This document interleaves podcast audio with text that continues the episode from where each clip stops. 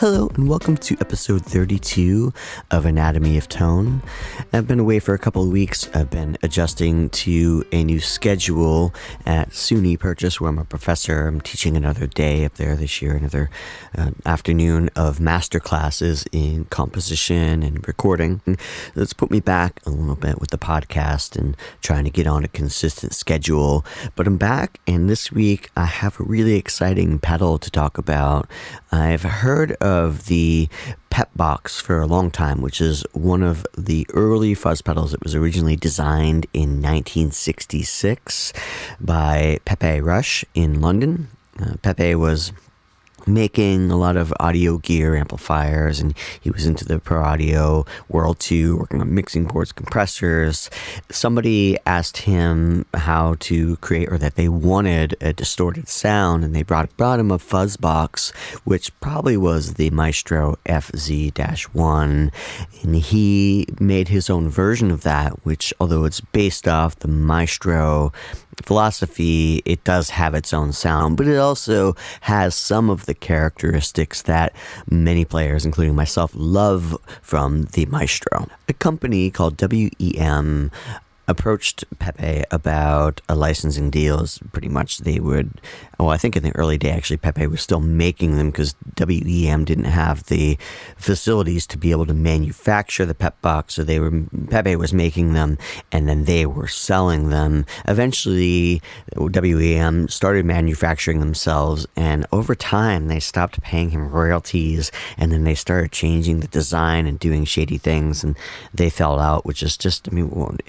I've seen this happen with uh, with a, a, few companies, and it just always baffles me the lengths that they go to sometimes to rip off the original designers and not pay the royalties. It's just kind of crazy. I mean, you know, I don't know what the deal was, but I, I can't imagine that it was that bad of a deal for WEM that they weren't still making a profit off of it. Well, Pepe never went after them. I think he just I'm not sure why he didn't, uh, but maybe he just didn't want to deal with the conflict and the hassle of it. So uh, WEM got away with it. But one thing to note about that, though, is that if you're looking at the old pep boxes, there is a shift at one point when it moved away from the original circuit. So it's not super easy to just buy an old one and think that you're getting the exact sound that Pepe had uh, created with his original Pep Box, which happened with a lot of pedal companies throughout the years. The Maestro went through some changes, and as we know, the Tonebender went through numerous phases. But I feel like with the Tonebenders, they have different personalities and characters through the different generations of them. But they, uh, I don't know, it wasn't like the same situation where financial um, interest outweighed the sonic integrity of the pedal which is one of those things I feel probably happened with the Pep Box. So the Pep Box is, is best found in its original form, and they're hard to find. They, for whatever reason, weren't as known as well as some of the other fuzz pedals. The fuzz faces came on the market and they became really popular, as well as the tone benders and the Big Muff eventually. There's a lot of these fuzz pedals that we know about a lot, partly because uh, somebody famous started using them and we associate associated them with it.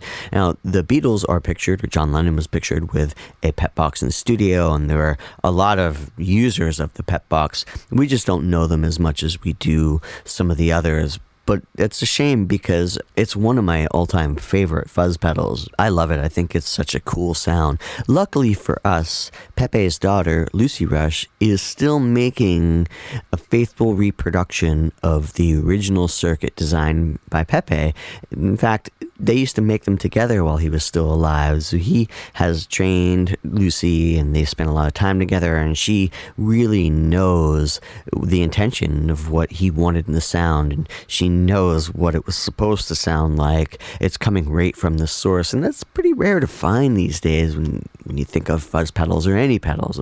Most pedals are removed from their original designers at this point. So, although we have some amazing builders who are making really faithful recreations of old circuits, we don't really have many that it comes right from the source where they're connected to the heart and the intentions of the original designer. It's really special that Lucy is still making this circuit in the original enclosure and using new old stock parts. The Pepbox is the real deal. It's the closest that you can get to building a time machine, going back to 1966 and buying a brand new Pepbox and plugging it in and hearing it for the first time. It's pretty exciting to have that experience.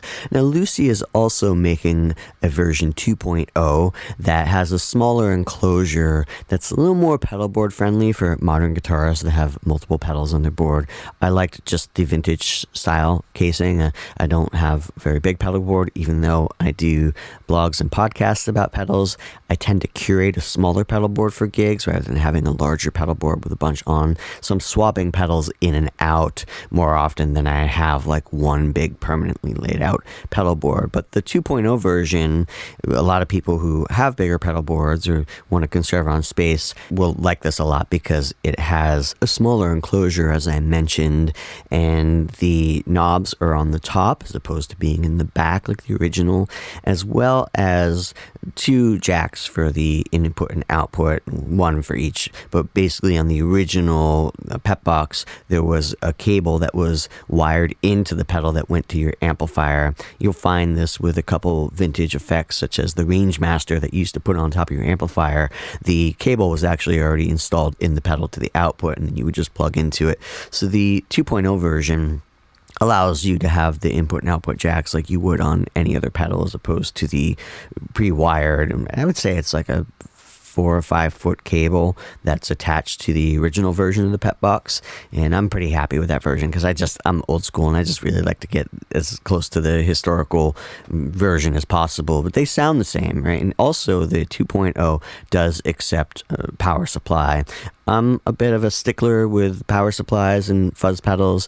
I use Panasonic cheap batteries. I'm picky about the battery, and I like to run all my fuzz pedals only on batteries. But Lucy has thought about the future a bit and how some players want to have access to using a power supply and maybe have their pedals wired in such a way that it wouldn't be easy to unplug the input jack in between gigs and sessions. To demo the Pepbox, I decided to try to use it in a couple of different contexts, not just in the retro style, although that really tickles my fancy just to plug it into a vintage amp with a vintage spring reverb and get those early 60s sounds, which I do have a few examples for you to hear it in because it's just fabulous. Nothing quite does it like that. Maestro is out of business. Gibson reissued some in the 90s, which are actually very good. I have one, but they're hard to find, and some of them are a bit finicky. The Pepbox is less finicky, which I'm already finding fabulous because it means it's a little more predictable on gigs and sessions. But the pedal can also be used in so many other applications, which I'm going to show you how it can be used with processing, and so you can hear it without the processing, paired with different amplifiers and different guitars and effects. So, just so you're getting a, a sense of the multi uses that you can actually use this pedal on. I'm now using a new microphone that I absolutely love for electric guitar amplifiers. It's from a company called Tul, and they're made in Cape Town in South Africa. It's called the G12. That's the model of the microphone. This mic was specifically designed to be used on guitar amplifiers on axis pointed at the center of the cone, one to three inches away. It uses a dynamic feedback circuit that eliminates the high frequency buzz that most mics, like a 57, or even like if you're trying to put a condenser mic that close, sometimes you just get this fizziness at the center of the mic, which just it's just too harsh. And it sucks because sometimes you want to get the transient that exists in the center of the cone, but you don't want that fizziness. And Tul has really solved this issue, which is so wonderful.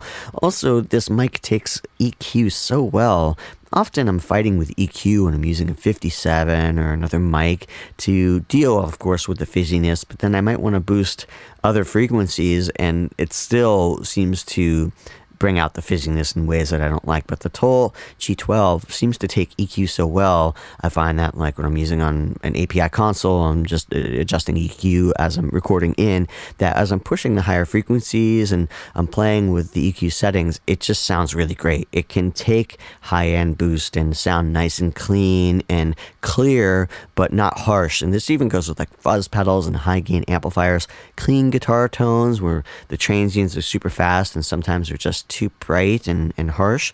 It just does all the right things to the guitar amplifier. And this is a really well thought out microphone. So, for all the examples that I'm going to play that are using a microphone, and I'll mention which ones they are, I'll be using this Tul G12 microphone. For these examples, I thought I would also use this time to discuss some techniques about composition as I'm using the effects because I feel like for me, effects are a lot about considering sounds. So if I'm orchestrating something for, you know, let's say a, a, symphony, I know how the oboe sounds or I know how the bassoon sounds. And as I'm writing parts, I'm trying to audiate and imagine like what those textures, what those sounds would be like with the chosen instrument. I think the same is true in the studio when I'm considering guitar sounds. I'm thinking about them beforehand. I'm not just randomly picking guitar sounds as I'm producing a song. I'm considering, okay, this will sound great with a fuzz tone with this guitar and this amplifier. Just in the same way, I'm thinking about, okay, this part should be played by the violas, right? So the same thing goes for guitar sounds. I wanted to tie in a little more of the compositional and creative side of using this gear to demonstrate it. I'm going to start off with my original idea, which is a pentatonic based riff, and I'm going to develop that idea compositionally and talk about how many ways, I didn't even get to all the ways we can rethink or retool this idea to turn it into other ideas. In other words, a lot of times when we're trying to compose, we feel like we have to constantly be coming up with new ideas, but often there is a lot of meat on the bones with our one initial kernel or, idea or inspiration that we could then change it and move it around and that way it stays in the same family but we are able to morph it instead of coming up with completely new ideas. And this is a technique that a lot of composers have been using for hundreds and hundreds of years in order to extend or prolong material, uh, to have one idea and to make it go a lot further. I'm going to talk about that for each of these examples. Let's start with example one. In this first example, I was using a Gibson ES335 with Voodoo 59 humbuckers in it. I was running that into the pep box, and then that was going into a Headstrong Little King reverb. I was using the reverb on the amp. I have the Tul G12 on it, and that was running into a Purple Audio MC77 compressor and an API 312 preamp. The Purple MC77 and API are going to be consistent throughout this recording. I run everything through them. Even if I'm not compressing very much at all, I really like the sound of audio passing through the MC77s. There's times with the needles just not even moving, but running through the transformers, the circuitry, it just adds more weight and depth to the sound.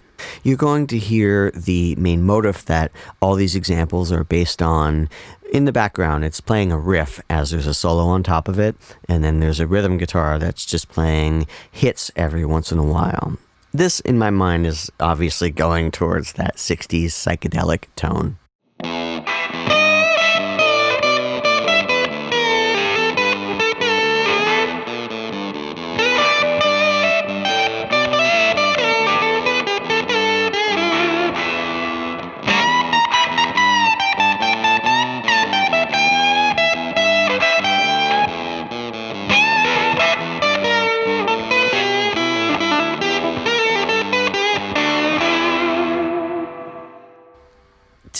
Me, the pep box in this mm-hmm. setting has a woodwind like quality to it because the way its attack works and the way that the sustain dissipates. It reminds me of, in the low guitar part, it reminds me of a bassoon, and in the high part, depending on what pickup you're on, it could get us into the clarinet range. I think that's an interesting distinction to make with fuzz pedals, to think about I don't know what sort of instrument their texture reminds you of. And some overdrives or fuzzes might give you more of a cello or a violin like effect depending on the attack and release on it. And some are going to put us more in maybe a brass setting or more of a, a woodwind setting. This is good to put in your mind library so that later on, when you're thinking about orchestrating and production, then you can associate these tones with it. And this is how I work with sounds and effects. I'm going to now switch to a Fender Bass 6 that is going to run into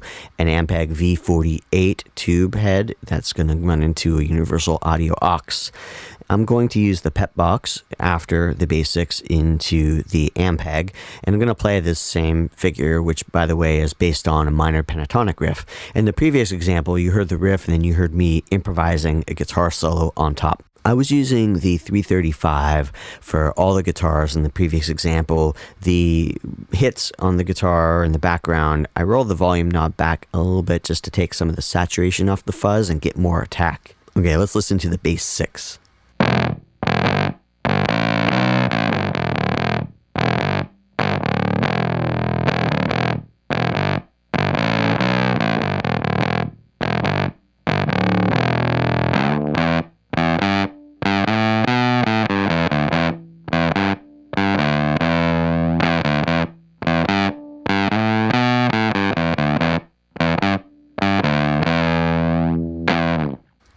Almost a tickling like effect that we get from the type of fuzz that we get from the Pepbox with the bass. I was using a pick with the bass 6, by the way.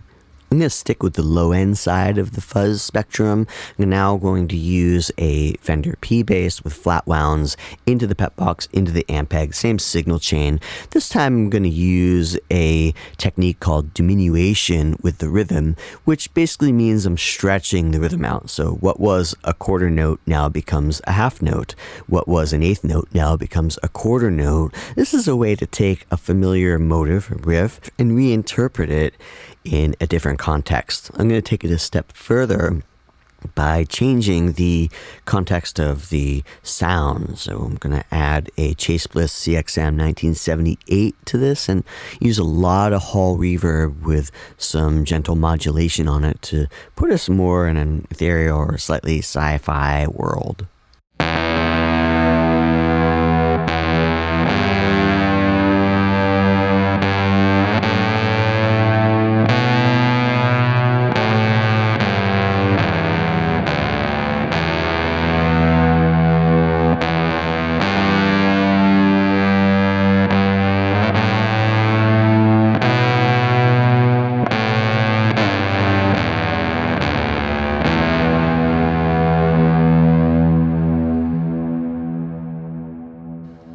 What's cool is if we want to add some harmonies on top of that, there's more space for us to move around or prolong the harmonies than there were in the first example where it was a lot faster. That's so fast we can't really put a lot of ornamentation in between each of those notes. But with this example and using diminution, we have more time that we can create some movement in between each of the root note changes. Let's listen to that example with the reverb only, and then I'm going to play the example with just the dry signal only so you can hear what it sounds like with the P bass into the pep box into the Ampeg. I'm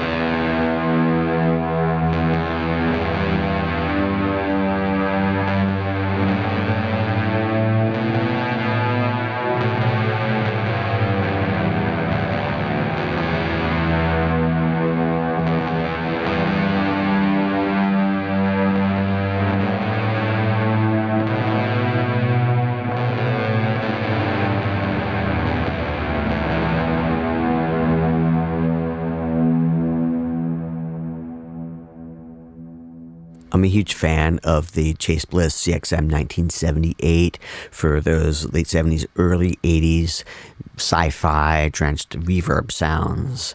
Let's listen to the dry sound now.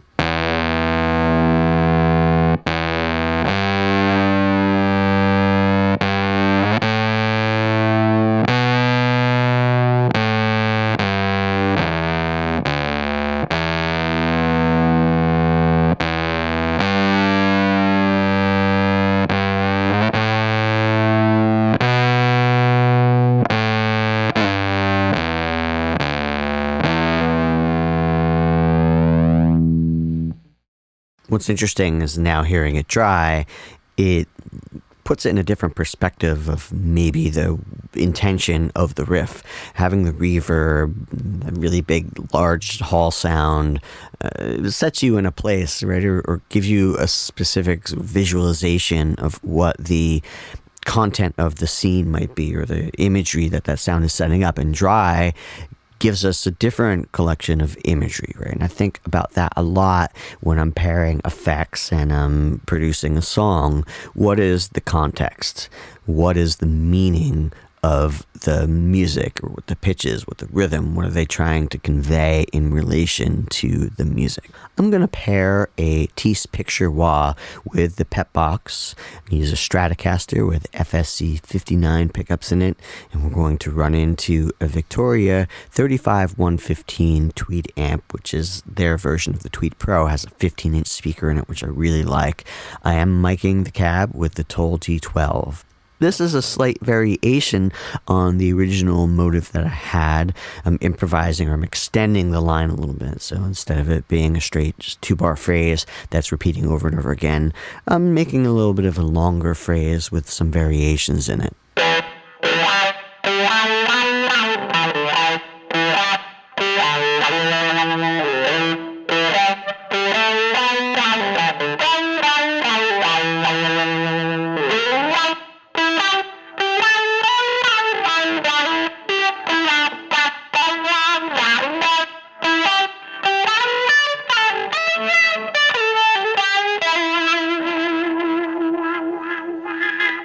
Was also using the Valhalla Room reverb on that, which is one of my favorite plug-in reverbs. For a lot of these examples, I was using outboard analog or outboard digital gear, but there are some plugins that I really do love, and Valhalla makes some of my favorite reverb and delay plugins. For the next example, using the same signal chain of the Stratocaster and the Pep Box and the Teese Wah and the Pro and the Tul microphone, I'm going to use a technique that's called retrograde, which means I'm basically going to flip the motive backwards and play it backwards. This is different than just hitting reverse on an audio file in your DAW, which will then reverse the whole phrase. I'm literally physically playing it backwards.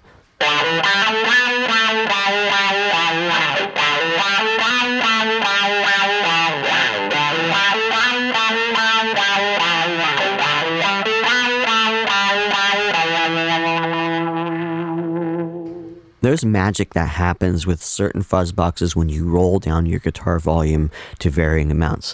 Uh, some fuzz pedals don't respond well to this at all, so it is specific to the design of the circuit. The Pep Box has a really interesting sound as you roll back the volume knob. It gets a little less compressed and the attack changes a little, which I'm a fan of. Let's listen to. I'm going to play that same retrograde motive, but I'm going to roll back the volume knob on the Stratocaster just a hair.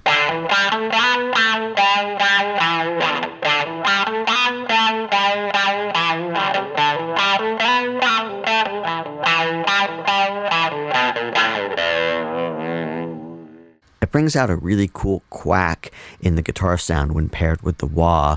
Even without using the wah, I like rolling the volume now back a little bit, especially when getting some of those spaghetti western Ennio Morricone sounds. I find that paired with a specific reverb gets us more in that camp.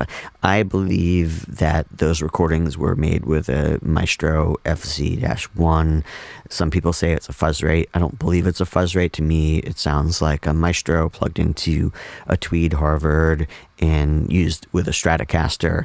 This really nails that sound in a very similar manner. Anytime I'm going for that spaghetti sound, I'm using the Pep Box because it just does so wonderfully when you roll the volume knob back a hair.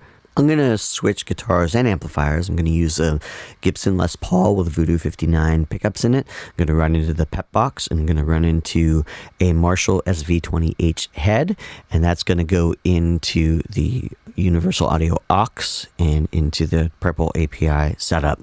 The OX is pretty great. It still doesn't fully replace an amplifier to me for most of my sounds, I'm still using the Tul G12 and paired often with a AEA ribbon microphone to get my core guitar sounds, but there are certain sounds it's just not practical to do in my recording environment. That in particular has to do with a cranked bass amp and a cranked Marshall. It just can't push those levels of volume. Even with the 20 watt plexi, it's still pretty loud.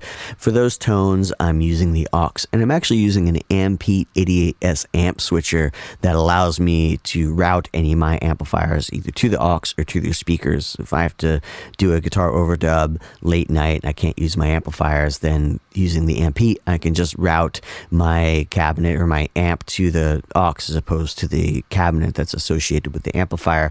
So it gives me a lot more flexibility in the studios, even though a lot of times with those amplifiers, I'm still using the speakers. There are times where I do have to use them through the OX. I'm going to use a technique called inversion for this. We're going to take our original motive and I'm going to analyze it. I'm going to say, okay, well, the first two notes, it goes from the root note up a minor third up to the fourth. So if I just analyze even those three intervals and then I go in the opposite direction with them, so I go from our root note, then I'm going to go down a minor third, then from the root note, I'm going to down a fourth. So it's one, minor three, four in the opposite direction. That's how we get inversion. And it's cool because it takes our motive and makes it sound completely different. You'll find that if it's in a minor key, it'll sound major if you invert it. If it's in a major key, it'll sound minor if you invert it. It's a nice technique to take, again, um, idea that you have and be able to stretch the material.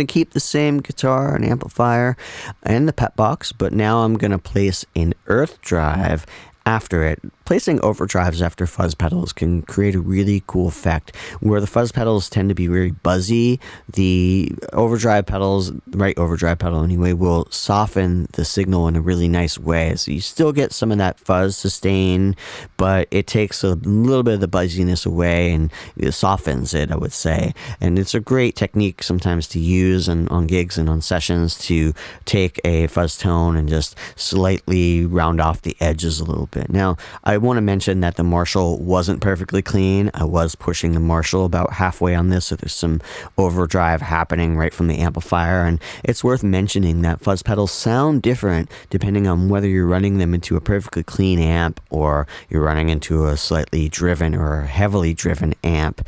Don't assume that fuzz pedals are always going to sound better into a perfectly clean amp. It's subjective, but that's only one way that you could run fuzz pedals. And quite honestly, they often sound a little better if the amp is starting to break up a little bit. Now, it's not a hard rule. That's my taste but it's just an observation. And I've noticed that sometimes people have a negative reaction to fuzz because they plug them straight into a clean twin reverb and it just doesn't sound like they expect it to sound. So uh, experiment and keep it in mind. Now, this is Marshall driven with the Earth Drive after the Pep Box. And compositionally, I'm taking the original motive that we had and I'm just applying it to a different mode. So, for instance, the original motive was based around a minor pentatonic scale.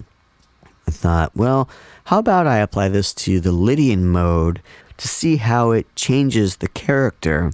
Now, if you've used modes a lot or spent some time exploring the tones of different modes, then you already have a bit of an idea how this will change the expression of what you're playing. I'm using Lydian, and to me, Lydian is a brighter mode. I like to have the modes categorized from brightest to darkest. I think the brightest is Lydian, the next is Ionian, which is just the major scale, and then Mixolydian. We keep going down to the darkest, which is Locrian. If you transpose a motive into the Locrian mode, it's going to sound a lot darker than if it was in the Lydian mode. Now, this is the same motive transposed into the Lydian mode, meaning I looked at what the interval makeup was for the riff. It was one flat three, four, five, right? So I applied the just basic uh, numbers of the intervals to the Lydian mode. I used one, three, four, five, and, and Lydian that would be one, major three, sharp four, five. I just took the same basic layout and superimposed it over the Lydian mode.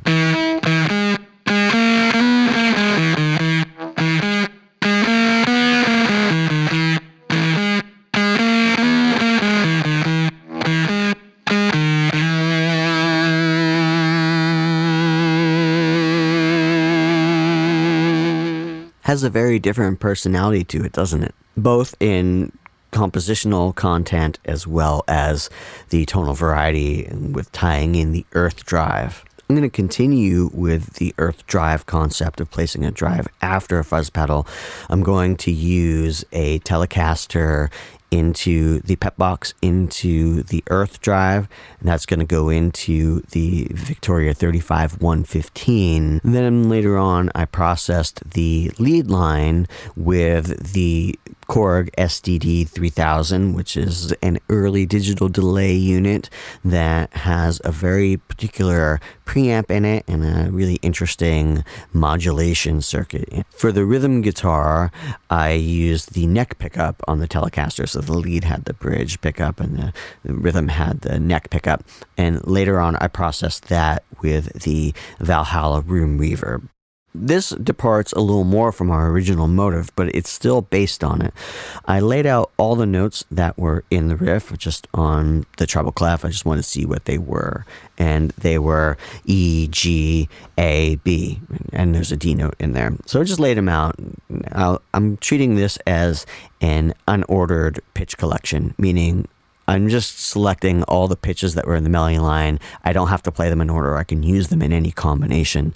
I spent some time thinking about uh, what intervals, chords, what relationships exist between all of these notes and trying different combinations. One of my mentors used to call this having coffee with your material. So you're just getting to know what is possible to be done. I found a couple of sixths within this pitch collection and I built this melody line around two sixths. The first sixth was a minor sixth, the second one was a major sixth. And I used some notes in between, but they were notes that only existed in the pitch class. I didn't add any notes that weren't part of our original motive. The rhythm guitar part's a very similar idea. I did play power chords, but I used the original movement of the, the bass line somewhat, you know, E, G, A, B. So it's derivative of that and only using the notes from the original motive to accompany the melody line.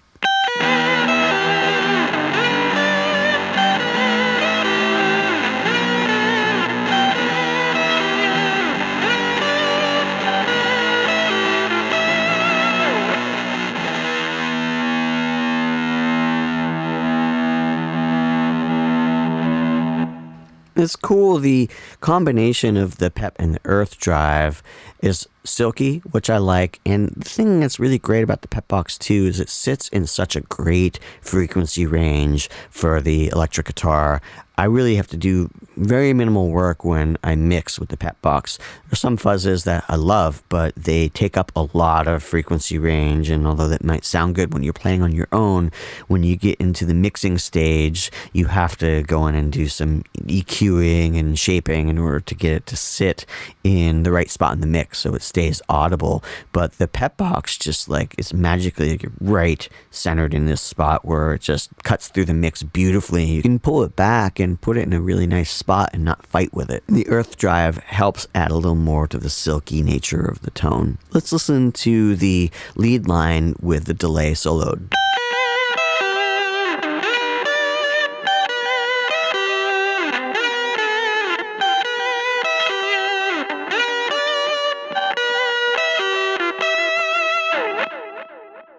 You can hear the LFO on the SDD 3000 creating some warble in there. That's the modulation I was talking about. There's an adjustable LFO. Let's hear it with no effects.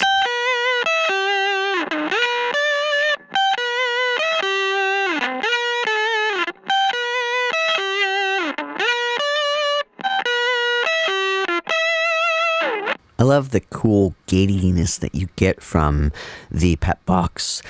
Some of the early fuzz pedals and some of the tone benders, and one of the features are the way that they gate. Some people might find them to not be a feature and be a detriment.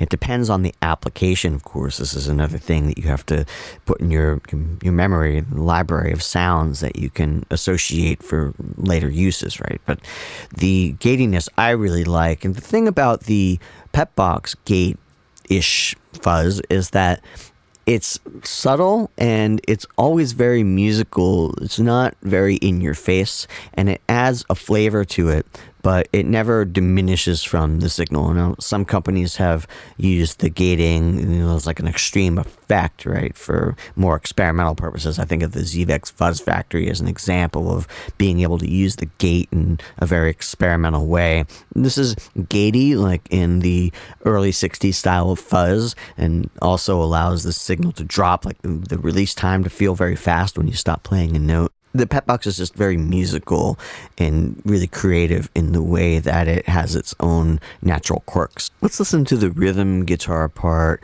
which has more of a garagey like sound. I mentioned that I'm using the Valhalla room reverb with this.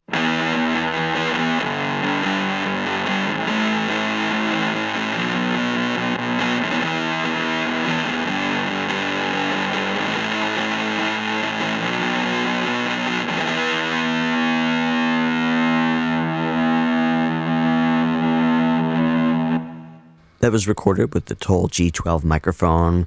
Again, the Pepbox just sits so nicely in the mix and the way it sustains, and there's still some clarity within the chords and the notes too. I was just playing power chords in that, but I have experimented with playing full chords, and there's some definition to the notes, which is interesting. Some fuzz pedals will you'll start to hear like the ring modulation style effect when you're playing maybe thirds too low, or even if you have thirds in the chords, right? They'll they'll start to uh, weird out in an, what sometimes is a really fantastic, interesting way. But there are times when you pull want to play big open chords and it doesn't work with some fuzz pedals. But the Pepbox, it works wonderfully with, and again, it just centers itself in the mix. For this last example, I'm going to use the bass six part that I recorded earlier with the pep box. And I'm going to write a part on top of it that is using some of the principles of species counterpoint. One of the big concepts behind species counterpoint is that each of the lines has its own identity, it's on its own journey. But then there are rules as I don't know, people use the term rules, but I feel like that has been misinterpreted. Rules in general music have been misinterpreted. I mean, the rules are nothing more than recipes or suggestions to get an expected result. So you can always do whatever you want, but there are times when you know what you want to hear, and instead of randomly searching for them, understanding certain concepts of music theory allow you to apply that, what I'm calling a recipe, to get that result. Species counterpoint is one of these recipes. In this example, I use the bottom line, and then the top line is on its own journey, but there are certain key points, in particular beats one and three that it's important to land on consonants. We don't like to hear dissonance on beats one and three unless it's very intentional. Intentional and atonal experimental music, there is a lot of room for doing whatever you want and creating tensions in so many different ways. But it should also be said that people that make avant garde or atonal music, they're not just randomly using dissonances, they're still thinking about how they're painting with those dissonances to create some forms of tension and release. And that's what we want to have in music often is a balance of tension release. We create tension and release either through rhythm or we create it through form or we create it through tempo, we create it through pitch, harmonizations. There's a lot of different ways that we can create tension and release. With counterpoint, we think a lot about the tension and release in relation to landing on strong beats. And often we like to have consonants, meaning non tension, on strong beats. So I applied that to this example. Let's check it out.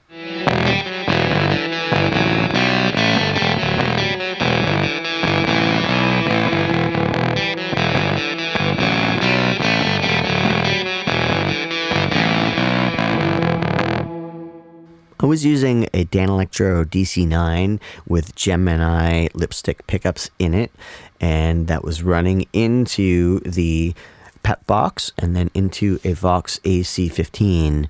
After the fact, I processed the guitar through a Lexicon LXP1, which is a late 80s, early 90s digital reverb. I wanted more of an 80s reverb sound to just show another way that the Pepbox could be used in a non 60s type manner. Let's listen to just the electric guitar part, which is the Dano, the Pepbox, the Vox, and the LXP1 alone.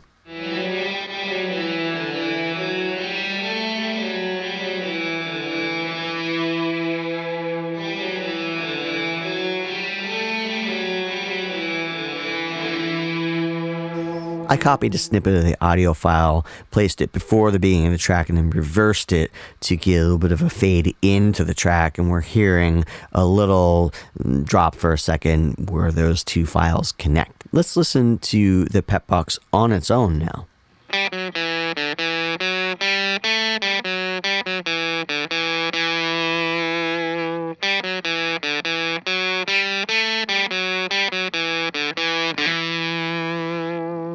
That was the Vox AC15 mic'd with the Tul G12 again. I think you can hear through all these examples the difference that the variation of different guitars and amps and other effects changes the expression and hopefully demonstrates the variety of ways that this pedal can be paired in multiple genres of music. I am such a fan of the Pepbox and the work that Lucy is doing and what her dad Pepe did. I really recommend that you go to her website and buy one, which is rushamps.com. She's a small business, just running it all on her own. She does all the marketing, all the construction, all the shipping. And as I mentioned, she's carrying on a legacy which doesn't exist that much in our business anymore. Don't buy a copy. There are a couple of companies that have made unauthorized copies of them. One is from the British Pedal Company and gone as far to put the logo on it. Really, it's sketchy buy one and make sure it is from Rush Amps. You get a certificate when you buy hers. and You'll know it's the official Rush Pepbox, and the copies do not sound the same. No matter what kind of marketing hype BPC is putting on their website or saying, or anybody else is, it's not an exact replication. And why support them which, by the way, is not much cheaper than supporting Lucy. Supporting Lucy ensures that she can still make these and supply them and give musicians access to the pure original tone of, of what was the early days of fuzz. I'm not against companies making reproductions of pedals as long as I feel like they do it ethically. I love the Seeker Tonebender MK1, but Mike Timpson from Seeker is not putting the Tonebender name on it and trying to represent it as being the original, nor is Analog Man doing that to his Sunface pedals. He's not trying to pretend that it's the original company making them, and that's where I make the distinction and where I have an issue with companies like Seriatone that take it so far as to try to blur the line between the original and theirs. I feel like that's a misrepresentation. And plus, I feel like if you look into the BPC history, I've mentioned this in some of my blogs, there's some sketchy behavior that's happened there. I don't want this to turn into a rant about them, but I do think it's important to mention because they have been making pedals that are in the original enclosure and say Rush Pepbox on them, which is a little horrifying to me. Just be aware that as a consumer, Lucy's pedals aren't the easiest to find. You have to go to her website. I think Analog Man sells them as well, but you could buy direct from her. She'll ship them out fast. It's really it's worth it. The quality is impeccable. If you open it up and look at the wiring inside, it's really first rate. So if you're a fuzz aficionado like I am, go out and get this fuzz pedal. You won't regret it. Well, that's it for episode 32 of Anatomy of Tone. I hope you've enjoyed this podcast. It seems like no matter how much I try, I just can't make a short podcast. I always have a lot to say.